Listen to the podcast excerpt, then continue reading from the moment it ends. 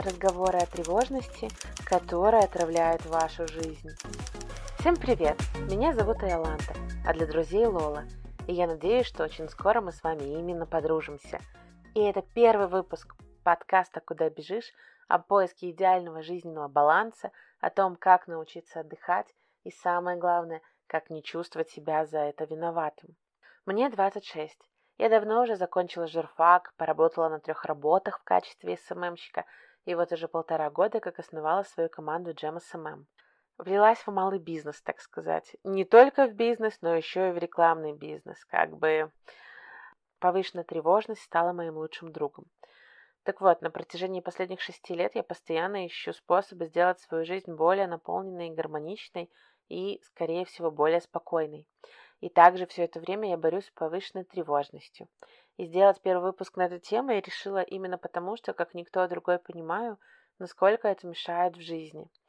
Это мне мешало с самого детства. Я была очень странным рефлексирующим ребенком, задающим нетипичные вопросы, и себе, и окружающим. Я читала много книг, как некоторые ученые говорят, что повышенная тревожность также связана и с тем, что вы очень много думаете и очень много сопереживаете, а книги развивают вашу эмпатию, и поэтому часто человек, который много читает, имеет не только хороший словарный запас, но и у него может развиться повышенная тревожность, именно в силу того, что он очень много испытывает.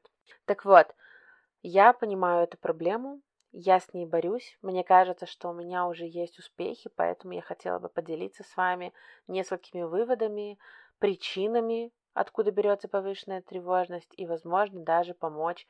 Если этот подкаст поможет хотя бы одному человеку, я уже буду считать, что мое дело выполнено. Так вот, как понять, есть ли у тебя эта проблема? Я буду приводить свои примеры, и, возможно, они как-то откликнутся у вас в душе. Например, пятница вечер или воскресенье или суббота. Ну, неважно. Главное, что это любой период твоего дня, когда ты вообще-то не собираешься работать. Но внутри у тебя что-то нарастает, и есть какое-то неспокойствие. И ты думаешь, ну я вот на секундочку сейчас проверю чатик, или отвечу на одно сообщение, хотя ты вроде всем сказал, что на выходные не работаешь. И ты проверяешь, и действительно наступает облегчение, но только на какое-то очень короткое время. И ты понимаешь, что так это не работает. Когда ты потакаешь своим вот этим вот внутренним страхом, проблема никак не решается. Я часто себя застаю в полубессознательном состоянии, когда скроллю ленту, социальные сети, чаты, Проверяю, не написал ли клиент, а, не сделали ли мои сотрудники ошибку в постах, ответили ли они на комментарии. То есть, понятное дело, что это свойственно конкретно моей сфере, моему бизнесу, но я уверена, что у вас, возможно, есть какие-то похожие нюансы.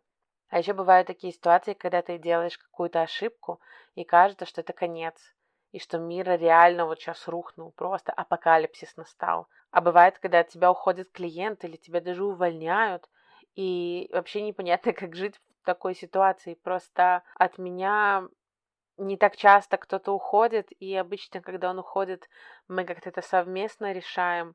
Но даже в такой ситуации, даже когда я решила это сама, мне кажется, что после него никто не придет на это место. Это абсолютно иррациональный страх. Он находится только в моей голове. Он не проистекает из каких-то логических доводов, выводов. И именно это отделяет повышенную тревожность от, допустим, просто стресса. Как вы можете отличить стресс у вас, паническая атака, депрессия или у вас просто приступ повышенной тревожности? Ну, не просто, это на самом деле полный отстой. Но как же понять, что у вас? Я придумала такую короткую ситуацию, в которой можно немножко понять это лучше. Смотрите, стресс – это типичная реакция организма на давление или угрозу. Она нормальная все внутри вашего организма мобилизируется и призывает к каким-то действиям. Например, на вас накричал начальник, и вы пошли там, не знаю, покурить на курилку э, и рассказать своим коллегам, какой он мудак и как он неправ. Вот у вас вот этот вот момент, пик, вы выговорились, походили, выпили кофе, и он сходит, и в целом вы можете продолжать работать и начинаете там мыслить более логически. При повышенном стрессе происходит все то же самое. Вы также идете на курилку, также жалуетесь, но в голове у вас намного больше мыслей, и они все связаны с плохим. Вам кажется, возможно, что ваш начальник вас недолюбливает, и поэтому он накричал. Или вас недолюбливают ваши коллеги, и они донесли на вас начальнику, и поэтому он на вас накричал. И вы решаете, что эта работа не для вас, и вы вообще никогда не сможете сделать что-то лучше. То есть вместо каких-то рациональных мыслей у вас включается очень много иррациональных страхов. И вот это первый признак повышенной тревожности. Знаете, почему ее иногда сложно отличить от чего-то другого? Потому что обычно она не приходит одна. Например, в США есть ассоциация по синдрому тревожности и депрессии. И там заметили по исследованиям, что подобное тревожное расстройство обычно идут в сумме, как бы пакетом, пакетом дешевле. Там бывает и расстройство пищевого поведения, и расстройство сна, и какие-то хронические боли, зажимы в вашем теле, и даже стресс, который превращается из кратковременного в длительный. Худшее, что могут сделать ваши окружающие, это сказать «чувак, успокойся» или «расслабься, это не проблема». К сожалению, но это тревожное расстройство, а не просто там у вас э, зачесался нос и он не пройдет от подобных слов. Скорее всего, если ваши окружающие пытаются вам помочь каким-то таким способом, лучше сказать, ребят, пожалуйста, дайте мне время побыть самим собой, как-то включиться, расслабиться или наоборот напрячь свои там мозговые клеточки а, на какую-то новую деятельность и, так сказать, перебить этот, поток. О том, что делать, если у вас повышенная тревожность, мы поговорим в конце, и я дам пару действенных советов, а пока давайте подумаем, какие у нас существуют причины. Я их выделяла сама. И, кстати, давайте договоримся на берегу. Я не психолог, я не заканчивала никакие курсы, не знаю, я не почитала в Инстаграме клевый какой-нибудь э, блог человека, как понять себя за три минуты. И это чисто мой опыт, чисто мои какие-то замечания. Я бы хотела, чтобы этот выпуск служил для вас не каким-то полным призывом к действию или какой-то энциклопедической данностью. Нет, я бы хотела, чтобы он был лишь толчком для ваших собственных исследований, для того, чтобы вы больше задумывались о собственном ментальном здоровье, потому что на самом деле это самое важное, что есть у нас. Так вот, какие у нас есть причины тревожности? Первое – это отношение к такому классу, как прекариат. Что это такое? Прекариат – это работники с частичной или временной занятостью, то есть это те самые фрилансеры. И у них есть несколько характеристик, и если вы узнаете в этих характеристиках себя, то поздравляю, вы прекариат. Эти люди социально не защищены. Они не имеют постоянного заработка. Они могут не иметь пенсий, пособий, оплачиваемого отпуска, ну и так далее. Скорее всего, они имеют неполную занятость или часто меняют места работы или клиентов. Так вот, как вы уже поняли, это все фрилансеры. И несмотря на то, что в этой деятельности есть очень-очень много плюсов, она также накладывает и свои ограничения, и свои недостатки. Одна из самых базовых потребностей человека – это чувство защищенности и стабильности. Фрилансеры подобным стилем работы, подобным видом работы сами себя этого лишают. Потому что когда ты не понимаешь, заплатят ли тебе сегодня или завтра, или послезавтра, а может через неделю будут кормить завтраками, заплатят ли они тебе вообще, потому что даже если вы работаете с договором, ну как бы очень сложно добиться от человека, чтобы он заплатил, если вдруг он этого не хочет делать. И когда ты постоянно снедаешься подобными мыслями, ну как бы нет ничего удивительного в повышенной тревожности. И так как я не хочу создавать этот подкаст и рассматривать лишь одну сторону, все-таки необходимо отметить, что по исследованиям счастья, как бы внутреннего благосостояния человека, оказалось, что те, кто работают на себя или дома, они чувствуют себя счастливее и защищеннее. То есть, да, с одной стороны, мы фрилансеры, мы нестабильны, но с другой стороны, когда ты работаешь в родных стенах, тебе спокойнее. А также оказалось, опять же, по исследованиям, я потом в информации напишу книжечку, которую вы тоже можете почитать. Она такая супер массово-культурная, но это не отрицает того, что там очень много полезных фактов. Так вот, оказалось, что люди больше всего ненавидят в своем рабочем дне это вот эту самую дорогу. То есть если у вас дорога до работы занимает больше 15 минут, то, скорее всего, она занимает слишком много времени вашей жизни, и она может отравлять вам вашу жизнь и настроение. Ну и в целом вы уже приезжаете на работу или приезжаете с работы домой и уже с таким подогретой стрессом. Также фрилансерство дает некое чувство свободы, то есть, как любят говорить, там ты работаешь на дядю в офисе, а тут ты работаешь сам на себя. Но в этом же состоит главная угроза и главная проблема всех фрилансеров. Мы мало защищены законом, о нас мало говорят. На самом деле проблема прекариата стала подниматься только в 90-х годах, а нормально его изучать стали чуть ли не в последние там пять лет. Я впервые вообще услышала об этом в 23 года, когда училась в Эклабе. То есть это такой арт-колледж в Беларуси с э, очень клевой программой обучения, где действительно зачастую дают такие данные, такую информацию и учат тебя анализировать, как нигде в другом месте. Вот там мы на парах разбирали, кто такой прекариат, каким образом он защищен или не защищен, и что делать, если ты к нему относишься. Ну, к сожалению, мы не нашли какого-то идеального рецепта, но зато я поняла, что я тот самый прекариат. Теперь осталось с этим только либо смириться, либо сражаться. Вторая причина повышенной тревожности – это семья. В каждой семье есть определенный микроклимат.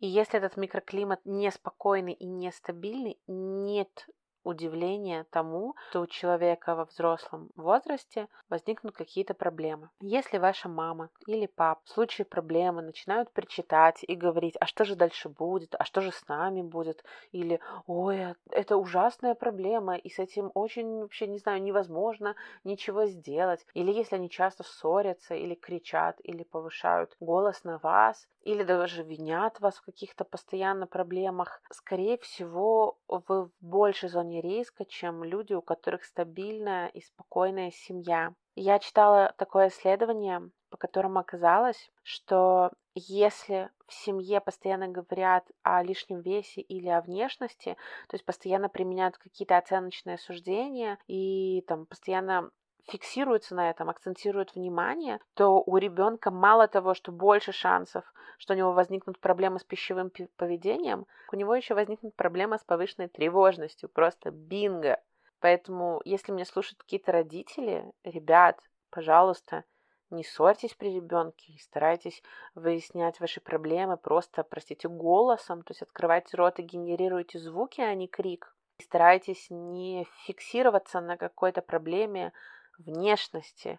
И даже если вас беспокоит здоровье и лишний вес, так превратите это в какую-то игровую форму, превратите это действительно в хобби для всей семьи. Там намного полезней встать и пойти всем вместе попрыгать на батутах или поехать на велосипеде, чем смотреть телек или в интернете что-то, и потом мусолит 300 раз. Ой, сейчас проблема лишнего веса стоит очень-очень серьезно. Ой, а что же теперь делать? Ой, а вдруг у моего ребенка там лишний килограммчик? То есть не создавайте в своей семье э, атмосферу невроза, и будет вам всем счастье. Но что делать тем, у кого в семье она создавалась с самого детства?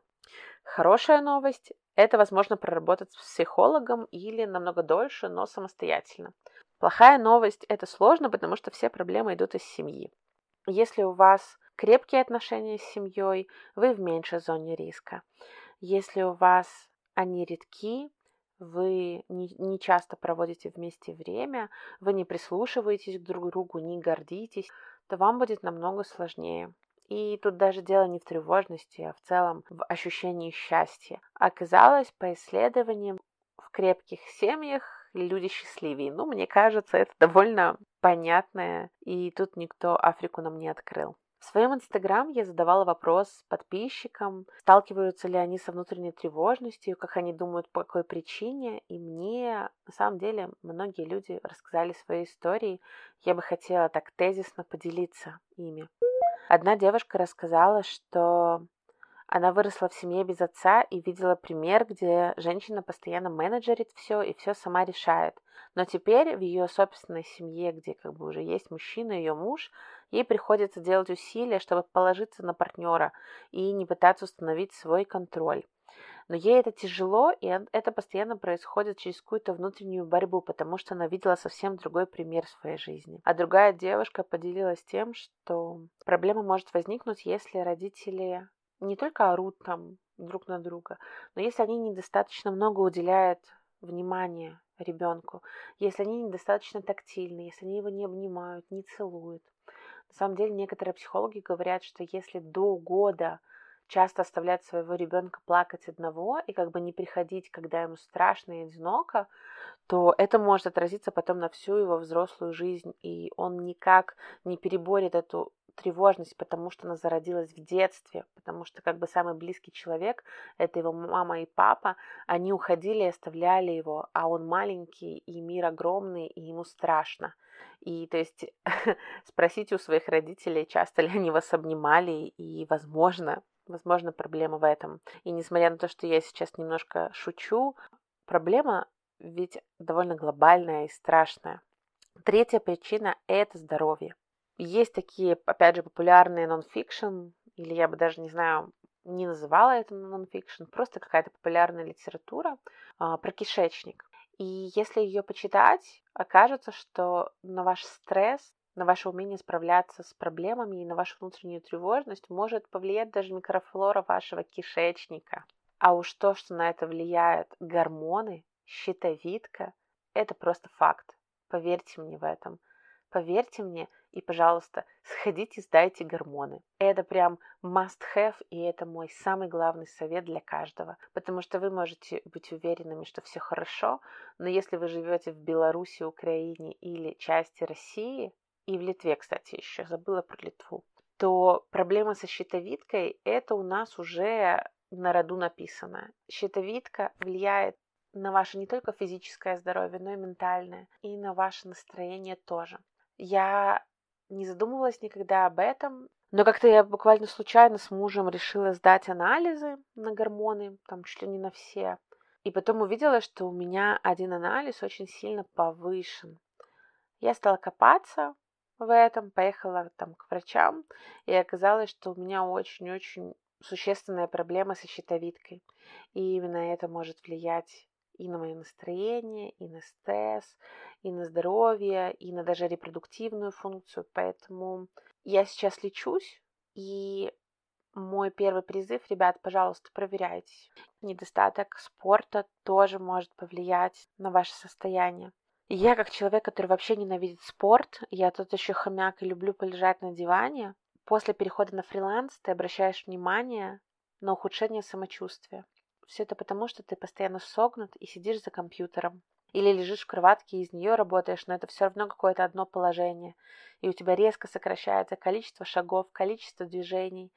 И это очень быстро начинает влиять на все самочувствие.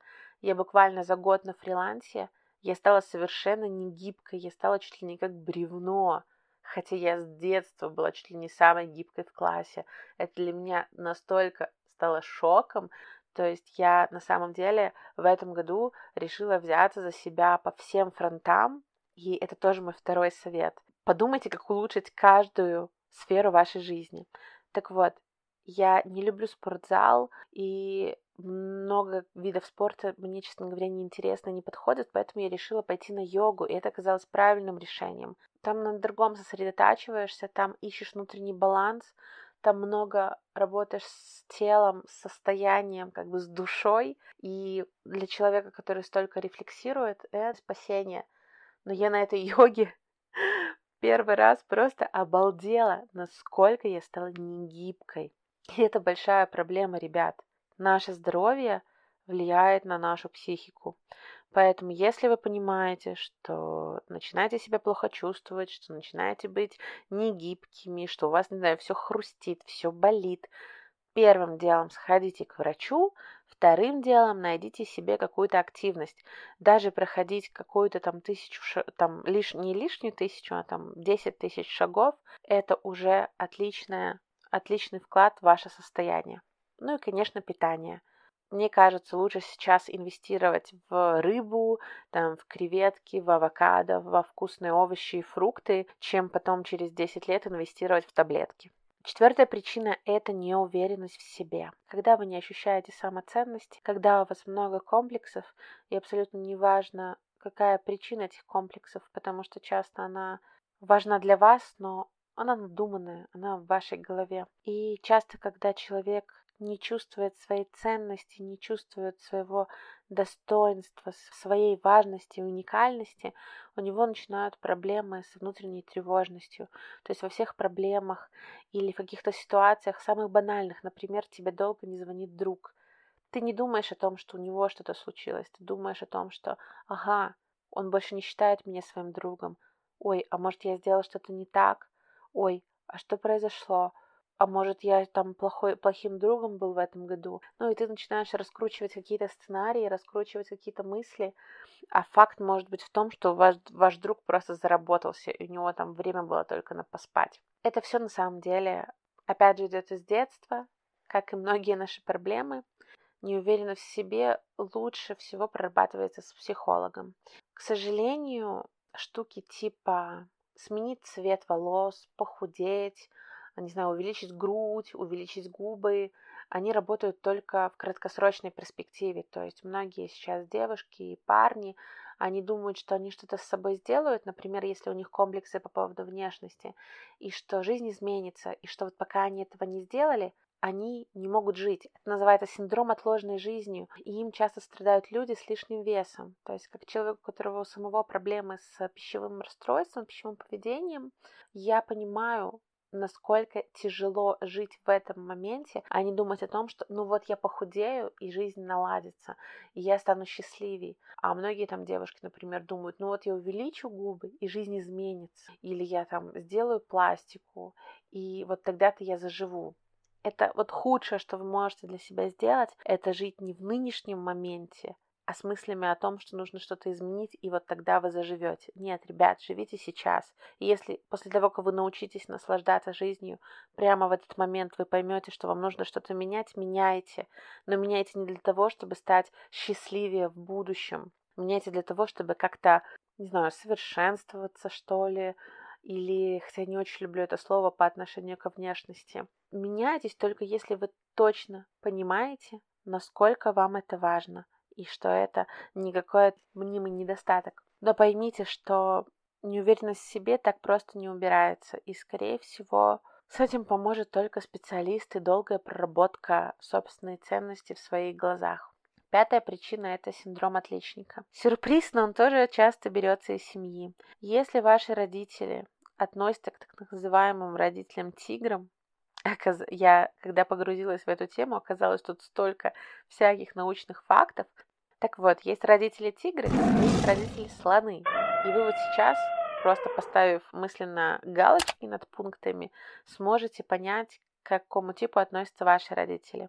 Итак, если ваши родители были постоянно требовательны к вам, ожидали от вас высоких оценок, ругали вас за то, что вы, например, проиграли в каком-то конкурсе, если они лишали вас прогулок за какую-то провинность, отбирали телефон, или там в нашем детстве телефонов еще не было, честно говоря, но если они вот, грубо говоря, вас муштровали и говорили, что это все для вашего блага, но вы чувствовали себя каким-то арестантом, то у вас родители тигры. Это те, кто считают, что нужно давать такой импульс, быть жесткими, иметь определенные методы воспитания, а, и тогда ваш ребенок там добьется чего-то в жизни. К сожалению, обычно это так не работает, и это зачастую развивает синдром отличника, и если человек не может выполнить что-то очень хорошо, он может не выполнить его вообще внезапно. Есть одна книга «Никогда-нибудь», и там как раз о людях, которые настолько хотят быть идеальными, настолько они думают, что нужно выполнять вообще все, что у нас существует, все даже самые минимальные задачи, нужно их выполнять прямо на высшем уровне, что они так часто к этому готовятся, так долго об этом думают, что иногда вообще не начинают. Это ужасно. Больше всего ненавижу, на самом деле, откладывание. И я считаю, что лучше сделать хоть как-то, чем не сделать вообще. Но это потому, что каким-то образом я умудрилась вырасти, конечно, со многими проблемами, но вот синдром отличника к ним не относится. Но если он есть у вас, и вы его себя зафиксировали, я посоветую вам прочитать книжку не когда-нибудь. Я обязательно все полезные названия оставлю в описании для того, чтобы вы потом после выпуска могли посмотреть, скачать и почитать. Эта книга будет очень полезна людям, которые сталкиваются с этой проблемой, потому что она прекрасно объясняет то, что делать нужно прямо сейчас. И делать не обязательно что-то идеально, а нужно просто делать и через ошибки, и через опыт мы учимся. А вот через то, что вы будете сидеть и планировать какой-то идеальный проект, но до самой старости его не воплотите, вы не научитесь, не сделаете, не зафакапите, не получите неоценимый опыт, и на самом деле эффективности, хотя я обещала не говорить это слово в этом подкасте, но эффективности от такой работы вообще не будет. Девушка в моем инстаграме рассказала, что ее мучает повышенная тревожность именно из-за синдрома отличника. И что вся нелюбимая сдача она делает очень долго, потому что боится, что ее наругают и отчитают за это. Но при этом она их не начинает делать быстрее и лучше. И замкнутый круг. То есть она делает что-то плохо и медленно, боится, что ее наругают, лучше не начинает делать, и все это повторяется по кругу. Следующий пункт – это FOMA. Fear of Missing Something. Да, сейчас это супер популярная тема, но я не могла ее обминуть в подкасте Work-Life Balance. Фома — это чувство, когда ты боишься что-то упустить. Когда ты открываешь Инстаграм, а там на выходных кто-то был на какой-то мега-конференции, кто-то был на концерте, а один ты лежал под одеялком, и ты начинаешь думать, что ты упустил какие-то самые крутые моменты своей жизни, и они больше не повторятся, и вообще ты неудачник. Так вот, если вы так хоть раз думали, у вас есть фома. Не знаю, если среди слушателей кто смотрит, как я встретила вашу маму, смотрит, смотрел или там планирует смотреть. Но там был такой персонаж, который, когда выходил из комнаты, сразу в этой комнате случалось самое клевое приключение. И мне кажется, этого чувака нужно обязательно сделать просто героем проблемы ФОМа. То есть я бы в каждой статье а, об этой проблеме, я бы как-то вставляла его фотографию. Но хорошая новость, что такое случается только в сериалах. В жизни, если вы куда-то выйдете, то вы просто выйдете. Даже если там случится что-то клевое, ничего страшного. В вашей жизни еще будет тысячу хороших моментов и плохих. И этот один момент, он не стоит вашего огорчения, потому что, ну, будут другие. А, я настолько в какой-то момент боялась упустить что-то, что перестала отказываться и забила свой день кучей встреч, даже с людьми, которые мне не нужны, и разговоры, на которые я тратила кучу ресурсов. И я так провела несколько месяцев, постоянно гоняя по встречам, общаясь с кем-то, да, иногда это было полезно, но чаще всего это было выматывающе, и я мечтала это все прекратить, и на самом деле ненавидела этот период своей жизни. Больше я так не делаю, и если я не хочу с кем-то встречаться, я просто не встречаюсь. Как-то в детстве мне кажется, что это чувство развило мне мой папа любимый, когда я как-то не поехала с ними на книжную выставку ночную. Она начинается в 12 ночи, и фишка моей семьи была в том, что мы ехали именно к 12 ночи. Но как-то я очень устала и легла поспать, хотя папа меня просил поехать с ним. Потом он приехал и рассказывал мне на утро, как там было клево, интересно и незабываемо. И после этого я поклялась себе, реально такая маленькая девочка взяла и поклялась себе внутри никогда больше не отказываться от того, что мне предлагает папа.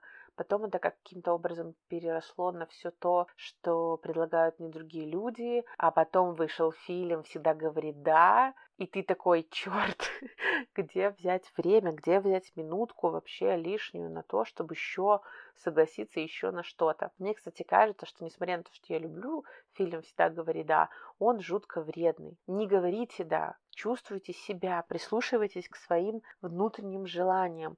если вы устали и хотите полежать, блин, полежите. Хотите выпить какаушку и почитать книгу, а не идти на очередную умную лекцию. Лежите и пейте свое какао. Серьезно. Все в мире циклично. Какая-нибудь другая лекция будет такая же интересная, и вы сходите на нее. Не страшно что-то пропускать. А если вас так напрягает Инстаграм и заставляет чувствовать свою ничтожность, то как человек, который работает с брендами в социальных сетях и в первую очередь в Инстаграме и формирует все то, что вы видите, я вам честно скажу, это все нереально. И видя какую-то идеальную картинку с прекрасным сценарием, подумайте, какие усилия были затрачены там целой командой ради этого кадра. И дело даже не в СММ-агентствах. Многие блогеры тратят на свои аккаунты, на свои фотографии множество часов. То есть там на одну фотку может быть потрачено 5 часов вместе с обработкой. И не нужно думать, что вот она шла по своей идеальной жизни, сфотографировала идеальный момент, выложила за три секунды в идеальный Инстаграм и пошла дальше работать. Скорее всего, она потратила полдня на этот снимок, на нее наорал муж, или она там тысячу раз уже проклянула именно этот сценарий и эту фотографию, и после того, как она это запостила, люди могли просто не ощутить ничего особенного потому что они были сосредоточены не на ощущении момента, то есть, допустим, когда в путешествиях люди начинают больше фотографировать, чем смотреть глазами на то, что происходит. Скорее всего, да, у них будут клевые кадры, но что они запомнят из путешествия? Как они фоткали постоянно. Нужно ценить моменты и жить именно в этих моментах. Мне повезло, и мне написал психолог по поводу тревоги, и я бы хотела зачитать его комментарий полностью потому что, возможно, он нам тоже поможет в наших исследованиях с вами. Тревога – это бич многих людей, но чаще всего и в большей степени она присуща определенному типу характера. Это люди, ищущие опору в понятности и известности, а неизвестность – это то, что очень напрягает и беспокоит. Ну, я уже тут согласна, я именно такой человек. Мне нужна опора, списки, дедлайны и четкость. Я только в такой структуре чувствую себя понятно. Дальше напишет, что часто тревога не имеет внешних причин, и человек объясняет себе ее наличие, придумывая, как бы, почему он тревожится. Также есть понятие базовой тревоги. Речь идет о внутреннем конфликте, идущем из глубокого детства, отражающем ранние отношения ребенка со значимыми взрослыми. И еще тревога рождается в детстве из чувства одиночества, страха, беспомощности и может продолжаться всю жизнь. Ее лучше прорабатывать с психологом. Но как бы психолог была бы не психологом, если бы она не написала об этом. Но на самом деле я с ней согласна. Самый дешевый, на удивление, и быстрый способ проработать свои проблемы и решить какие-то моменты со внутренней тревожностью, это найти хорошего специалиста, поспрашивать по своим знакомым, пойти к нему и все ему выложить. Но в целом мне кажется, что комментарий очень годный и подтверждает все то же самое, что я накопала сама выше. Внутренняя тревожность чаще всего берется из вашего детства. Но значит ли это, что нужно сложить лапки и плакать об упущенной жизни? Нет, не значит. Давайте думать, как это поправить. Есть еще одна книжка, которую я хотела бы сказать. Это «Тонкое искусство пофигизма. Семь правил счастливого человека». Да, это очередной масс-маркетовский бестселлер, но не все то, что нравится большому количеству людей, на удивление, оно плохое. Есть там и годные мысли. Так вот, Марк Мэнсон говорит о том, что в последнее время, в там последние там 8 лет, постоянно на Фейсбуке и в Инстаграме публикуются там разные блогеры и статьи, как стать счастливым. Но проблема в том, что если вы вот прямо сейчас типа пытаетесь стремиться к какому-то позитивному опыту, это сам по себе негативный опыт, потому что чем больше вы стремитесь что-то получить, тем больше вы комплексуете из-за того, что у вас этого нет. Философ Алан Уотс назвал это законом обратного усилия. Например, чем отчаяннее вы хотите стать богатым, тем более бедным вы себе кажетесь. Чем больше вы хотите похудеть и смотрите на фотки от фотошопленных красоток, тем более страшной, уродливой и толстой себя чувствуете. Чем отчаяннее вы там хотите стать любимым, тем более одиноким и испуганным чувствуете себя внутри. И это правда так. И запомните вот этот закон обратного усилия. И в следующий раз, когда вы будете изо всех сил думать о том, как бы стать счастливым, как бы найти даже вот этот вот life-work balance и так далее, постарайтесь в этом процессе не потерять себя, не потерять момент, и не потерять момент, когда вы реально можете там, почувствовать какое-то удовольствие от жизни. Еще в этой книжке есть интересная мысль о том, что если ваша повышенная тревожность говорит вам, что например, именно ваш самолет разобьется, или именно ваш проект, который вы запустите, все там обкакают и назовут идиотским, то вы, по сути, говорите сами себе, что вы исключение из правил, вы не такой, как остальные, вы уникальный, вы особенный. То есть вот этими мыслями, как неудивительно, вы пытаетесь выехать на фоне других и как бы даже немножко приподняться. И по факту автор говорит, что это нарциссизм, потому что вы полагаете, что ваши проблемы заслуживают особого обращения, ваши проблемы уникальны, и они не подчиняются законам физической вселенной. И зачастую только осознание вот этого факта, что в серьезности ваших проблем нет ничего особенного, это станет первым шагом к решению всех проблем. Мне очень понравилась эта мысль, и я на самом деле стала отлавливать какие-то вот тревожные импульсы, ловить их и говорить себе, Лола, не было никогда таких проблем? Да были уже тысячу раз. А что мыслей таких не было? Были. А что там на работе? Клиент последний в мире? Нет, не последний. Или там ссора с мужем. Я начинаю думать о том, что стоит ли а, этой ссоры какая-то ерунда. Нужно реально меньше думать, что наши проблемы особенные. И абсолютно точно нельзя стремиться к тому, чтобы избавить свою жизнь от всех проблем. Так не бывает.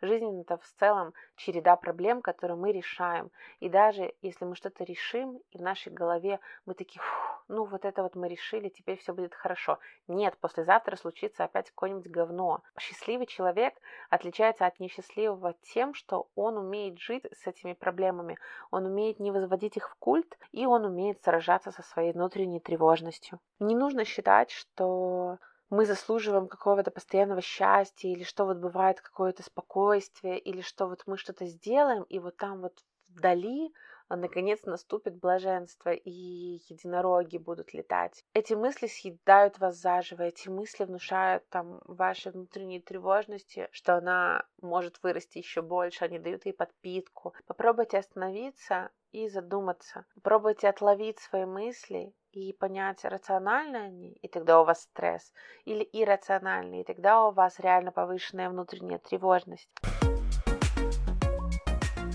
Какие способы я использую для того, чтобы когда у меня этот вот поток, а я это ощущаю внутри именно как поток, который сносит все спокойствие, всю стабильность и вводит меня в какое-то плохое настроение, как я с этим борюсь? Первое, я пытаюсь перебить этот поток другими эмоциями. Чаще всего это должно быть что-то физически активное.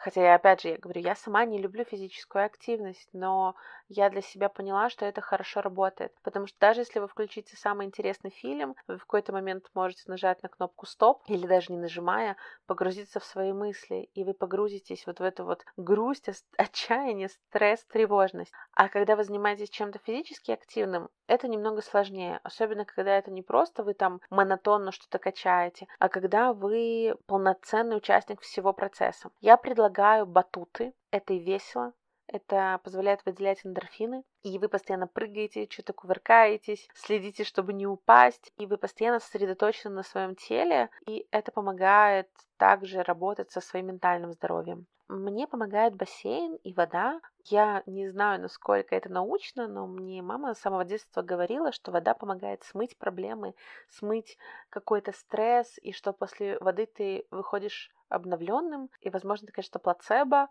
для меня, но я в это верю, и со мной это работает. И после бассейна или речки, или моря я всегда чувствую себя заряженной по-новому. В моем случае хорошо помогает йога, потому что ты там стоишь, раскорячившись, и у тебя напряжены там все мышцы, и параллельно тебе говорят, сосредоточьтесь на внутреннем, расслабьтесь, и ты в какой-то момент так все это ненавидишь, но ты уже пришел сюда, и ты пытаешься расслабиться, и в твоей голове просто нет места другим мыслям. А с кем-то также работает спортзал. Так что вот первый мой совет – это перебивайте ваш поток внутренней тревожности чем-то другим. И это должно быть очень что-то сильное. Второе – это выключать уведомления и приложения. Самое ужасное, что может случиться с вашим отдыхом, это невыключенное уведомление. Когда вам пишут по выходным или когда вам пишут по вечерам, никто об этом не задумывается, но это вторжение в ваше личное пространство. Это требование внимания к себе, когда вы не собирались давать это внимание. То есть у вас есть рабочие часы, и вы сосредоточены в этот момент на клиенте. Но в момент отдыха вы должны быть сосредоточены только на себе, на своих друзей, на своих родителях или любимом человеке, на прогулке, на хобби, неважно, на чем угодно. Но вы должны отдыхать и отдыхать от коммуникаций и от уведомлений тоже. Что я делаю с этим? У меня в айфоне стоит такая штука, как у меня заглушаются все приложения, все уведомления после какого-то времени. До меня нельзя дозвониться, до меня нельзя дописаться. У меня это стоит на 10.30, но я уже планирую на 9.30 изменить. И это лучшее, что я сделала за последний год. Серьезно, ничего там такого не случится. Скажите вашей внутренней тревожности «Сори, чувак, но я больше не хочу тебя подпитывать, и просто отключите уведомления. Кстати, они у меня отключены и в течение рабочего дня почти у всех приложений, почти у всех чатов, только там несколько самых важных, и поверьте, ничего такого плохого не случилось. Я просто выделяю сама себе время, когда захожу, и все проверяю, и этого хватает. Если мы будем говорить все-таки про эффективность, и если кто-то, услышав, что нужно выключить уведомление, спросит, ой, а как же работать, а как же вовремя отвечать, мне кажется, вы должны ответить себе на вопрос, вы хотите вовремя отвечать или эффективно работать. Одно с другим никак не вяжется. И есть такое понятие, как deep work. Это такое полноценное погружение в задачу, в работу, когда вы максимально сконцентрированы. Уведомление — это то, что может разрушить полностью вашу концентрацию, вашу креативность и не позволить вам хорошо завершить эту работу. Поэтому подумайте об этом, и если ваша работа не состоит в том, чтобы постоянно быть с кем-то на коммуникации, как у бедных проектов, например, например, я бы посоветовала вам выключить уведомления и, наконец, начать жить. Архивируйте ненужные чаты. В Телеграме, к сожалению, нельзя как-то разделить чаты рабочие и чаты, там, в которых вы поглощаете информацию но есть какие-то чаты, от которых ты не хочешь отписываться, потому что там есть какие-то новости или полезная информация, но оно забивает твой эфир, оно заставляет обращать на себя внимание. Меня это все время раздражало. Оказалось, можно архивировать чат. Никто не увидит, никто не, не узнает, что он у тебя в архиве. Но только если вы сами решите посмотреть на свой архив, только в этом случае вы увидите, что вам кто-то написал.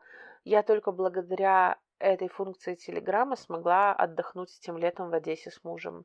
Я просто архивировала абсолютно все рабочие чаты, и меня не волновало абсолютно ничего. Давайте себе больше отдохнуть. Да, это банально, но, ребят, думайте в первую очередь о себе. Вы у себя одни. Думайте о своем ментальном здоровье. Переработки и еще ни одного человека не довели до добра. Да, кого-то довели до денег, но Секрет в том, что ни один исследователь не нашел супер взаимосвязи между деньгами и вашим внутренним счастьем. То есть, да, есть какое-то определенное количество денег, при котором вы можете там решить все свои базовые закрыть потребности, и это клево. Но если вы постоянно думаете только о том, как заработать еще, еще, еще, и вы находитесь в гедонистическом колесе, это когда вы повышаете свой уровень жизни и привыкаете быстро к богатству и, ну, там, каким-то ништякам, и вам очень быстро хочется еще больше. Так вот, это гедонистическое колесо, и оно никогда не остановится, если вы сами этого не сделаете. И не думайте, что если вот, ну, я опять добьюсь повышения или куплю новую машину, и вот после этого я стану счастливей.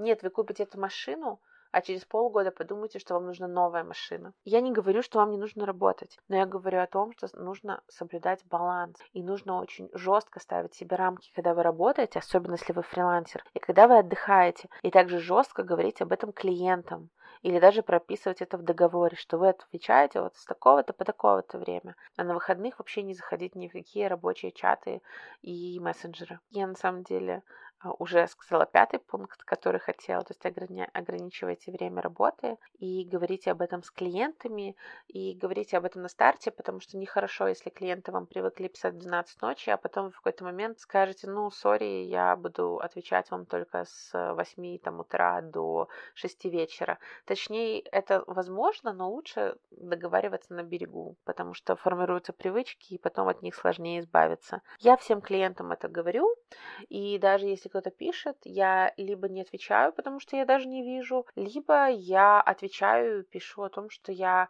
увидела, но какой-то комментарий я смогу дать только в рабочее время.